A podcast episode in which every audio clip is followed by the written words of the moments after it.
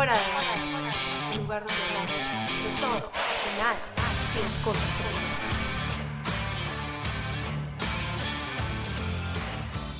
Hola querida audiencia de Fuera de Base, bienvenidos a otro episodio. Yo soy Elisa Londoño. Y yo soy Alessio Nava, y bienvenidos, como siempre. Ya, wow, o sea, estoy en shock de que esta es, este es el capítulo veintiocho. Después de este capítulo nos quedan dos capítulos más para cerrar la segunda temporada y estoy en shock de lo rápido que pasa el tiempo. O sea, Hola. No puedo creer que ya vamos por segunda temporada. ¡Qué locura! Llevamos tema... Yo no me puedo creerlo. Demasiado wow, impresionante. Wow. ¡Qué, qué, sí. qué accomplishment! Y bueno, recuerden que aunque la temporada se acabe, igual seguimos fuerte en nuestras redes sociales. Vamos a seguir montando vlogs, vamos a seguir montando videitos en YouTube. Entonces, eh, esa es una forma en la cual pueden seguir en contacto con nosotras y seguirnos escuchando.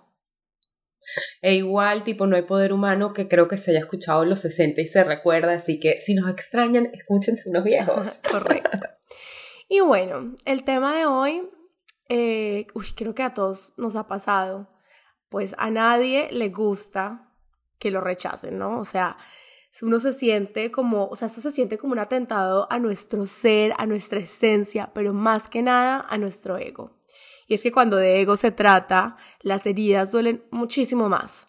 El ego es una supervaloración de nosotros mismos, es la creencia de que todos nos deben ver bajo el mismo lente de asombro y ponernos en un pedestal. Entonces, siendo así, el rechazo contrasta con esta idea.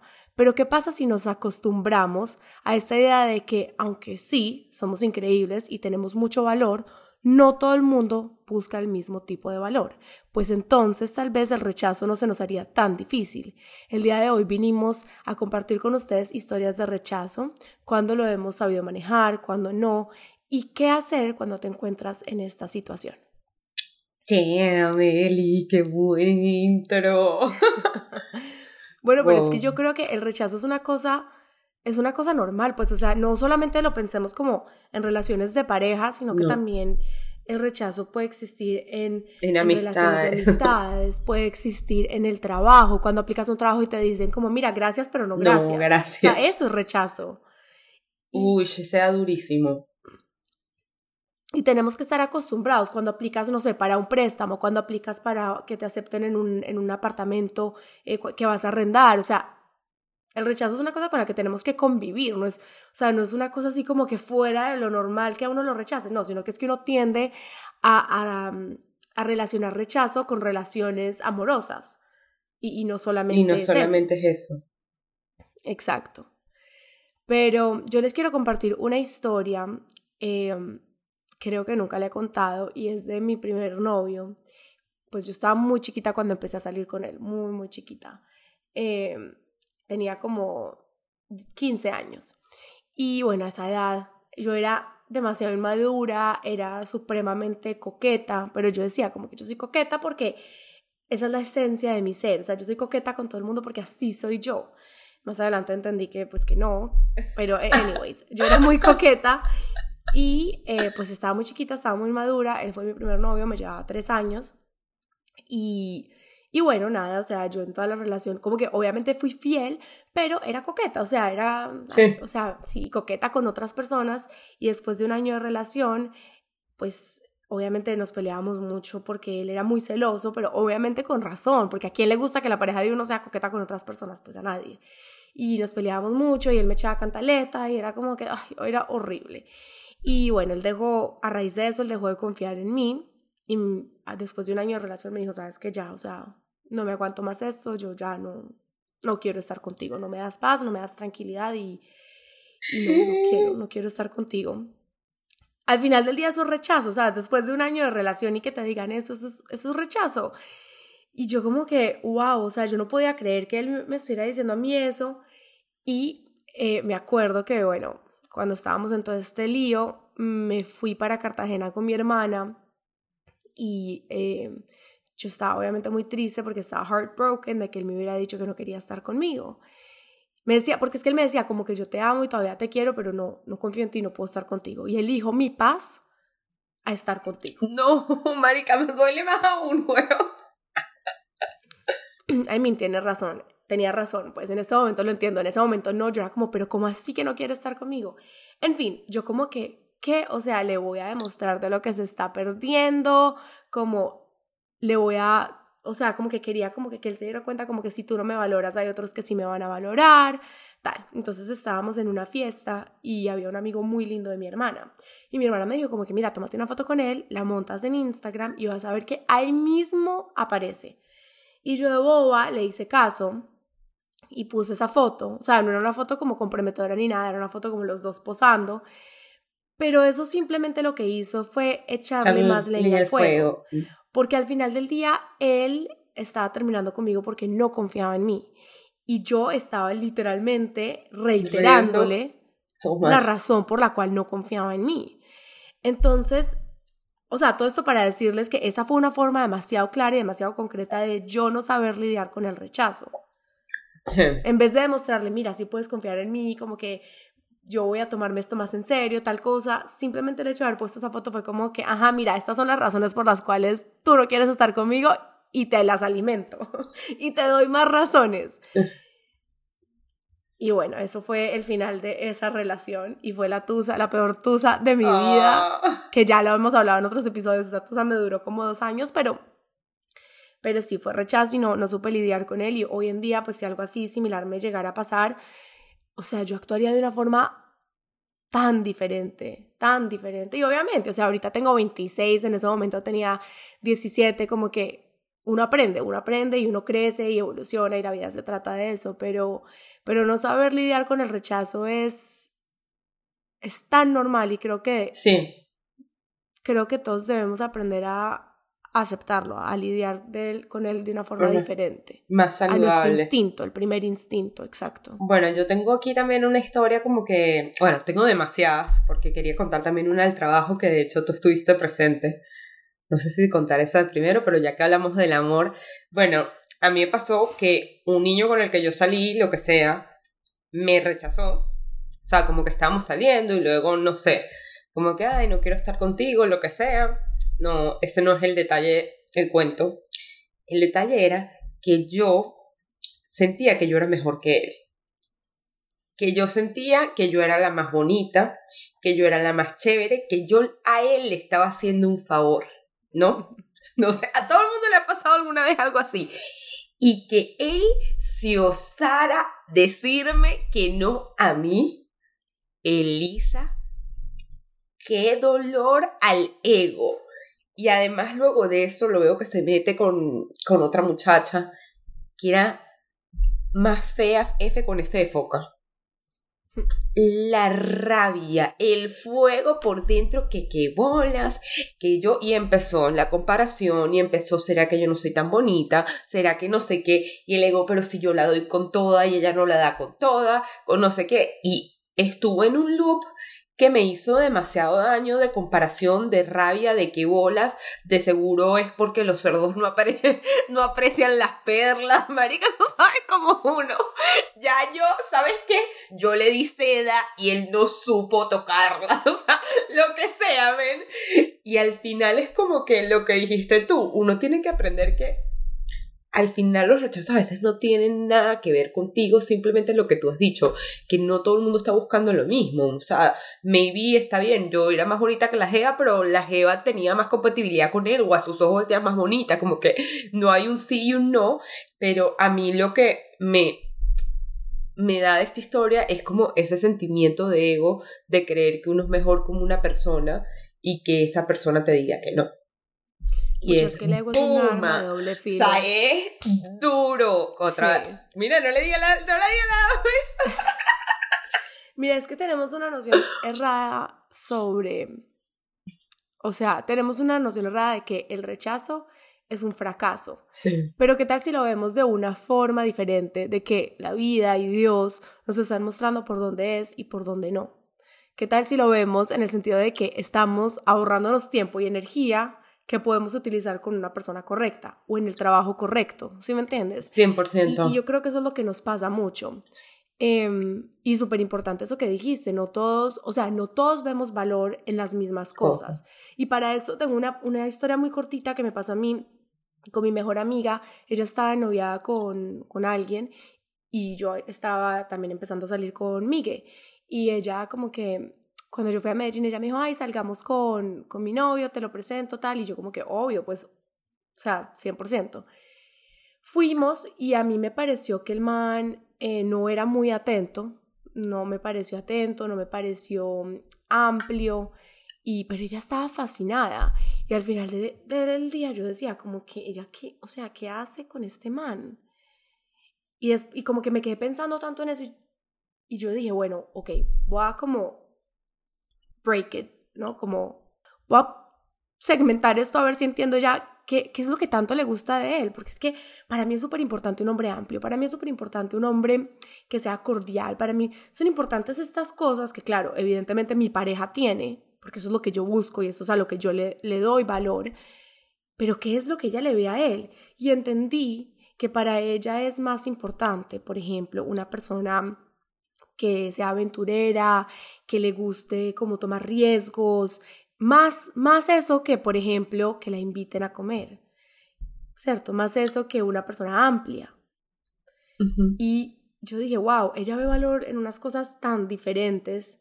Sí. A mí, a mí qué me importa si la persona se quiere meter en un hostal o no, y se quiere hacer todo Europa backpacking, a mí eso, a mí eso ni me viene ni, ni me va. va, pero claro, yo a eso no le veo valor, pero ella sí, ella sí le veía valor a eso, ella no le veía valor a que la persona sea como que no, mi amor, hoy, o sea, te invito a comer. Exacto. Yo pago, yo, yo invito, ella no le ve valor a eso, yo sí. Entonces me di cuenta que todos buscamos valor en cosas diferentes, diferentes. Lo que para mí es un partidazo, para ella no lo, puede, no lo es, y para lo que ella es un partidazo, para mí no lo es. Sí. Y cuando entendí eso dije, wow, qué impresionante, sí, como todos buscamos valores diferentes en nuestra pareja. Sí, sí. Bueno, esto es irme un poquito de lo del rechazo, pero comentándote en eso, me ha pasado demasiado que critico a las parejas de mis amigos, y que, por ejemplo, mis am- tengo amigas que han salido con gente que nunca se graduó de la universidad, ¿no? Y yo... Eso era como que, ¿qué ganas? ¿Cómo estás con una persona que no se graduó? Para mí la educación es lo más importante, bla, bla, bla. Hasta que a mí me gustó un niño que, tipo, trabajaba y todo, pero no se había terminado de graduar. Entonces, como que me di cuenta como que, ok, a veces es muy fácil juzgar y tener estas cositas como que tiene que tener esto, tiene que tener lo otro, y luego te llega una persona que te encanta, que te cuadra, que... que simplemente te das cuenta, ok, es verdad, le estaba subestimando también el valor de que te traten bien, que le vaya bien en un negocio, que, o sea, como que es muy fácil siempre juzgar la, las condiciones de los demás y las parejas de los demás. Pero bueno, nos fuimos del tema, vamos a rechazo. No, pero es que, no, pero es que eso es verdad. Y, y no, y volvemos al mismo punto, o sea, pero es que eso tiene que ver mucho con el rechazo, porque es que tú empiezas a salir con una persona, por ejemplo, y una persona... te dice, no, mira, no estoy interesado, y tú dices, pero ¿cómo no ve valor en mí? ¿Qué le pasa? O sea, si yo soy lo máximo, si yo soy el mejor partido, y volvemos al mismo punto, él puede estar buscando una persona que tenga cosas diferentes, que, que le ofrezca cosas diferentes, y eso no quiere decir que lo tuyo está mal, eso simplemente quiere decir que él está buscando valor en otras cosas, y lo mismo aplica para un trabajo, tú aplicas, tú mandas tu hoja de vida, y resulta que, que eres buenísimo en X, Y, Z, pero para ese trabajo la persona que está buscando el, el employee busca es que tenga X, Y, Z de qualifications. Entonces eso no quiere decir que tú no tienes valor, eso, quiere decir, eso no quiere decir que tú no seas bueno. Exacto. Eso simplemente quiere decir que no eras para esa persona, no eras para ese trabajo y ya. Exacto. ¿Sí bueno, me entiendes? Yo, es yo, que el rechazo es solamente eso. Yo no sé cómo es en los otros países de la gente que nos escucha, pero aquí en Estados Unidos, para que te digan sí, tienes que mandar como cien mil aplicaciones y diaria, y te llega tu rechazo diario. Te llega tu rechazo diario, que dime sí o no, Elisa, que llega un momento que uno ya tiene un escudo, que ya la vaina y que gracias, pero seguimos con otro candidato, y uno como que, bueno, eh, será el próximo. Llega un momento que ya a mí, con el rechazo de trabajos, ya me he puesto como que demasiado chill, no demasiado chill, pero lo he aprendido a tomar mejor, porque ya me di cuenta que, o sea, que para que te digan sí, van a haber diez mil no, como que eh, tu puesto perfecto, tu job ideal está, está allá afuera, y mientras más no te digan, estás más cerca del sí. Mira, yo había hecho las estadísticas puntuales de eso, pues de mi experiencia cuando me gradué de la universidad. Apliqué a cincuenta trabajos. De esos cincuenta trabajos, me respondieron diez. De esos diez, me hicieron entrevista cinco. Y de esos cinco que me hicieron entrevista, me tomó uno. ¡Wow! O sea, es esas así, son las estadísticas. Esas son las estadísticas, sí, cien por ciento. Y es que el rechazo, lo que tú dices, obviamente es que duele, pues, o sea, uno puede tratar de no tomárselo personal, pero al final del no, día uno se empieza chama. a cuestionar y lo piensa y se mete mucho en su cabeza, y el rechazo también duele cuando se trata de oportunidades laborales, de amistades y todos esos componentes que hacen parte de nuestras vidas. O sea, y esto va muy de la mano con lo que tú acabas de decir. A mí nunca se me olvida. Una vez en Scar fue una headhunter a dar una charla. Y el último punto que ella expuso en su charla, antes de terminar, fue que cuando aplicas a un trabajo, cada no que te den de un sí. trabajo te lleva más cerca a tu sí. Sí, sí. Y esa forma de verlo me encantó y me ha servido mucho para todo en la vida. O sea, sales, empiezas dating y sales con un montón de personas. Y cada cien por ciento. Vez que una persona te dice que no, cada vez que you're not feeling it, estás escalando como que en la escalera. Sí. cien por ciento. Estás llegando más cerca a la persona no, que sí es para no ti. Yo no sé quién, a mí, no sé si yo escuché también la misma charla, pero yo no sé dónde yo también había escuchado eso, seguro lo escuché en la misma charla en Nescat. Y eso también a mí se me grabó en la mente, Eli. O sea, wow, cada no estás más cerca del sí. Es increíble. Claro, o sea, eso es súper es súper idealista y como que pensarlo es más fácil que, que digerirlo, internalizarlo. No, pero creo el... que cada vez que uno se lo empieza a repetir, No, ya va. Más ya, se va quedando con En uno. El momento que te pasa una cosa así como que te deja con un mal sabor en la boca, en ese momento te sabe a culo lo del sí. Vamos a estar claro, porque yo no sé si tú te recuerdas una vez que Elisa y yo, bueno, Elisita de Inventorcita, me dice que íbamos a buscar un carro en Blue, Brooklyn para irnos a un trabajo. Y yo ese día en mi trabajo este, le habí, estaba en un departamento y me quería a cambiar de departamento, o sea, quería aplicar para, para otro departamento, ¿no?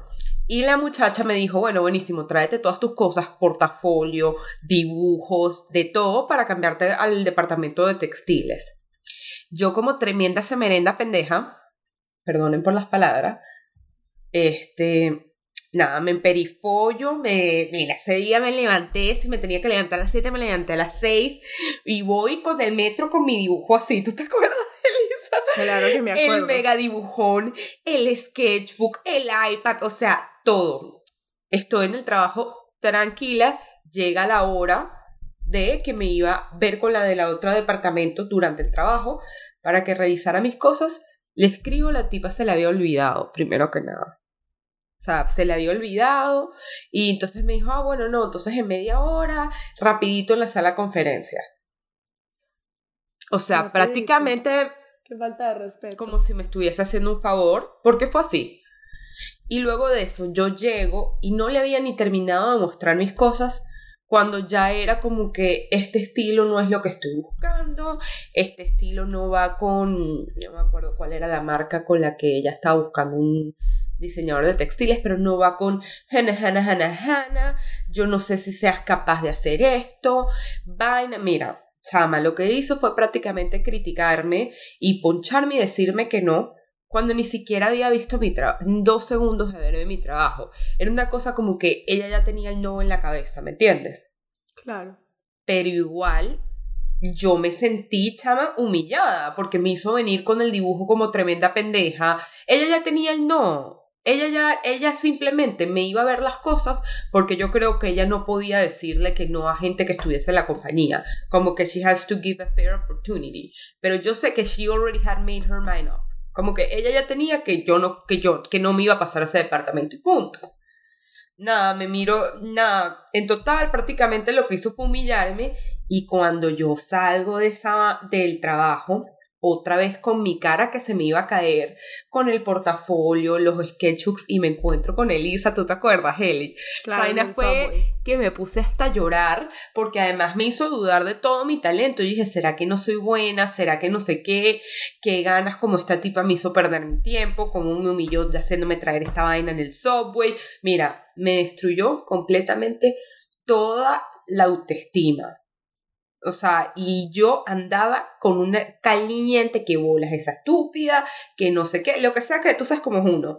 Y Y en verdad, en ese momento, en ese tipo de... Porque es muy fácil decir, bueno, cuando te dicen que no, no, no. Cuando te pasa algo así, que te sientes humillada, que trajiste tu, tu trabajo y te lo criticaron, que no sé qué, es muy difícil saber cómo lidiar con ese rechazo y saber cuándo tomar o cuándo dejar. Porque... Aparte que en este caso es una cosa muy personal, porque es tu trabajo, es arte. O sea, es arte. Es como que... Si a ti te dicen, si tú eres un matemático puro y te dicen como que no, no, no sirves para este trabajo, bueno, eso es una cosa, porque las matemáticas son una cosa muy, no quiero decir, o sea, sí son genéricas, en el sí. sentido de que bueno, no, es son como una, son. Es una fórmula. Es, es una fórmula, exacto, sí son como no. son.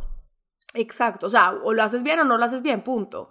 Pero es, el arte es, es una cosa subjetivo. demasiado subjetiva y es como, hay gente que le puede encantar, hay gente que lo puede odiar. Pero eso no quiere decir que tú lo estés haciendo mal. Mal, exactamente. Sobre todo cuando, cuando se viene ilustración, hay gente que va a armar tu estilo y hay gente que no le va a gustar tu estilo. Igual tú, hay, tú tienes artistas que tú dices, wow, qué espectacular, y otros que ah, me, me da igual. O sea, el arte es una cosa que hay gente que les hace sentir y hay gente que no le llega y ya. De acuerdo. Sí, exacto. Hay que aprender a filtrar las cosas porque no todo lo que le dicen a uno aplica y no todo le sirve a uno.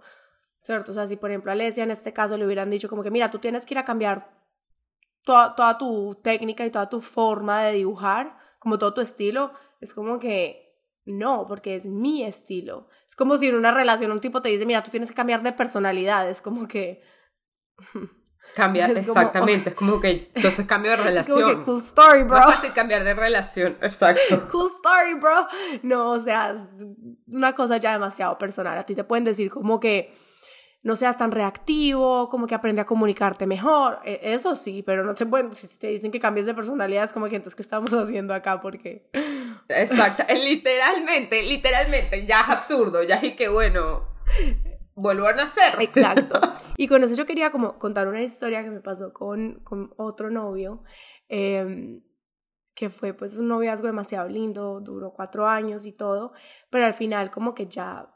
todo estaba llegando a su final, como que, o sea, después de cuatro años ya era como que, mira, yo no, I'm not feeling it, bueno, por otras razones, pero en general como que simplemente llegó a su fin, y él no quería terminar, pero yo sí, porque quería estar tranquila, dedicarme a lo mío, como de enfocarme en la universidad, eh, y me acuerdo que tuvimos una conversación como de una, una hora, dos horas cuando estábamos terminando, la última vez que nos vimos, y yo le dije, y eso se me quedó, y, y como que, cuando alguien me pregunta, yo, yo siempre les doy este consejo. Yo le decía a él, ¿de qué te sirve estar con la persona que no es para ti? Por más de que quieras a alguien, ¿de qué te sirve aferrarte a ellos si, y de pronto perder la oportunidad de estar con la persona que sí te corresponde? Y eso fue, y, y yo creo que eso fue lo que le hizo a él entender que aunque él quisiera estar conmigo, que aunque él eh, quisi, quisiera aferrarse a la relación, ¿de qué le servía aferrarse a una cosa que tal vez no era para él? Y yo creo que eso aplica para todo en la vida. Aplica para amistades, aplica para relaciones, aplica para trabajos. Y no sé, me parece una, sí. forma, una buena forma de verlo porque hay veces nos aferramos tanto a una cosa, a la idea de una cosa, que de pronto ni siquiera es buena para nosotros. Es cien por ciento, ¿verdad? Por ejemplo, no sé, te aferras a la idea de que quieres trabajar en Louis Vuitton. Es como que quiero, quiero, quiero, y entras al trabajo y resulta que el ambiente es demasiado tóxico, pero es como, pero ¿cómo voy a dejar pasar la oportunidad de estar en Louis Vuitton? O sea, eso es demasiado, eh, es lo máximo para la hoja de vida, como todo el mundo va a pensar que soy la más tesa, ¿y qué? ¿Y qué si el ambiente es tóxico? ¿Y qué si no estás aprendiendo? Sí, que si eres demasiado feliz, infeliz, infeliz exacto. exacto, y eso aplica para todo. Bueno, y aquí yo tengo una lista que hice de tres pasos para afrontar el rechazo, porque es que no lo podemos evitar, eso. O sea, el rechazo no lo podemos encontrar en cada esquina, en todos los aspectos de cien por ciento. Nuestras vidas, ¿cierto? Entonces, estas son como las cosas que yo me he dado cuenta que a mí me sirven, eh, como internalizarlas, ¿no? Como concientizarme de ellas, y cuando me pasa una cosa que de pronto no me estoy esperando, que no me gusta, esas son las cosas como que, que pienso y que trato como para liberar un poquito de ese sentimiento como maluco, como ese sentimiento incómodo, como... ¿Cierto? Entonces, bueno, la primera es entender que más allá de que se trate sobre ti, se trata de la otra persona. No te lo tomes tan a pecho. Y esto aplica lo mismo para relaciones, que una persona vea valor en lo que en unas cosas de pronto tú no las tienes, aplica para trabajos, para, amistad. para amistades, para absolutamente Anda. todo. Eh, dos, valórate, conoce tu valor y acéptalo, pero elimina esa noción de que todo el mundo tiene que ver valor en ti y te tiene que ver como lo máximo. Todos vemos valor en cosas distintas. Y el tercero es que lo veas como una oportunidad para darle espacio a lo que sí te corresponde, a las amistades, relaciones amorosas, de trabajo, todo lo que sí es para ti, todo lo que sí tiene que hacer parte de tu vida. Ay, me encantó, Eli. Esto casi me ayuda a mí. Tengo que sí, unas amistades que ya no quieren ser amigos míos y no lo supero. Todos los días les sigo escribiendo, les sigo mandando vainas por Instagram, ese me responde. Y nada, marica.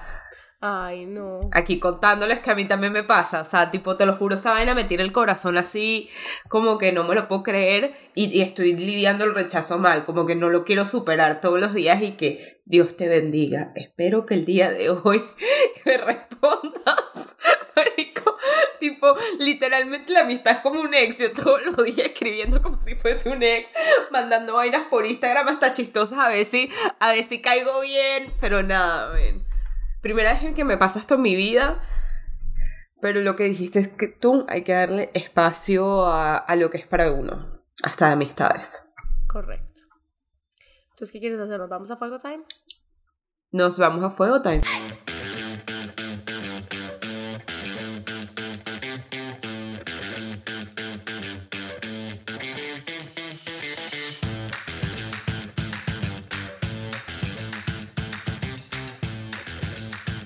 Bueno, chicos, bienvenidos a otra sección de Fuego Time.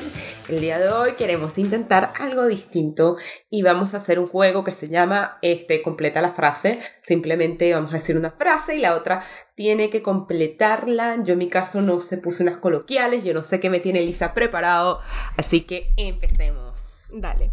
¿Empiezas tú? Empiezo yo. Dale. Ok, Eli. Bebé barrigón, ni que lo fajen. Bebé barrigón, ni que lo fajen. No sé, ni que lo fajen, ni que lo stripen. Ni que lo fajen de chiquito. Ah. Una frase.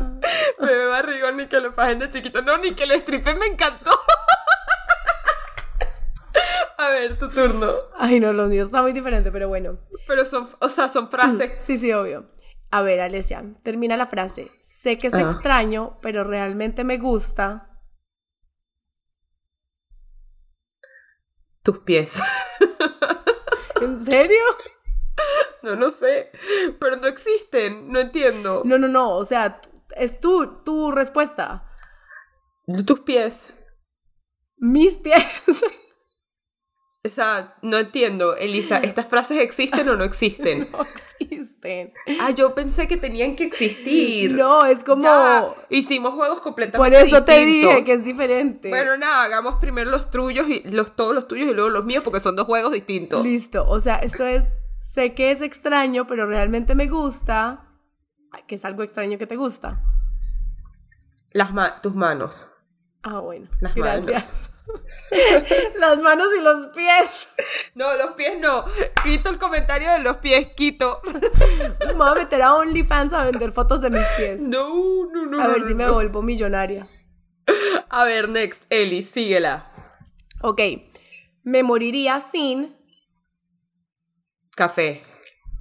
Ok. Boom. Es muy temprano para... Oler mal, men. Bueno, son, las, sí. son las diez de la mañana. Si a esta hora ya hueles mal, algo mal está en tu rutina de higiene. De acuerdo. Y la última, cuando estoy sola me gusta. Voy a, voy a irme por algo bonito, dibujar. Pero dinos lo que de verdad estaba en tu mente. Ay, no. Libre de interpretation. Ok. A ver, dale. Bueno, tú. Eli, y ahorita mi juego, porque yo, yo creo que yo entendí mal. Yo pensé que eran frases que sí existían. Ok, está bien. Ya tenemos que... dos juegos diferentes para seguir aplicando. Para seguir, ok. Estas son frases coloquiales que existen y es como terminar la rima. A ver, perro que come manteca, mete el hocico. Perro que come manteca, mete el hocico en la mierda. Está para buenísimo, me encantó, me gustó más el tuyo.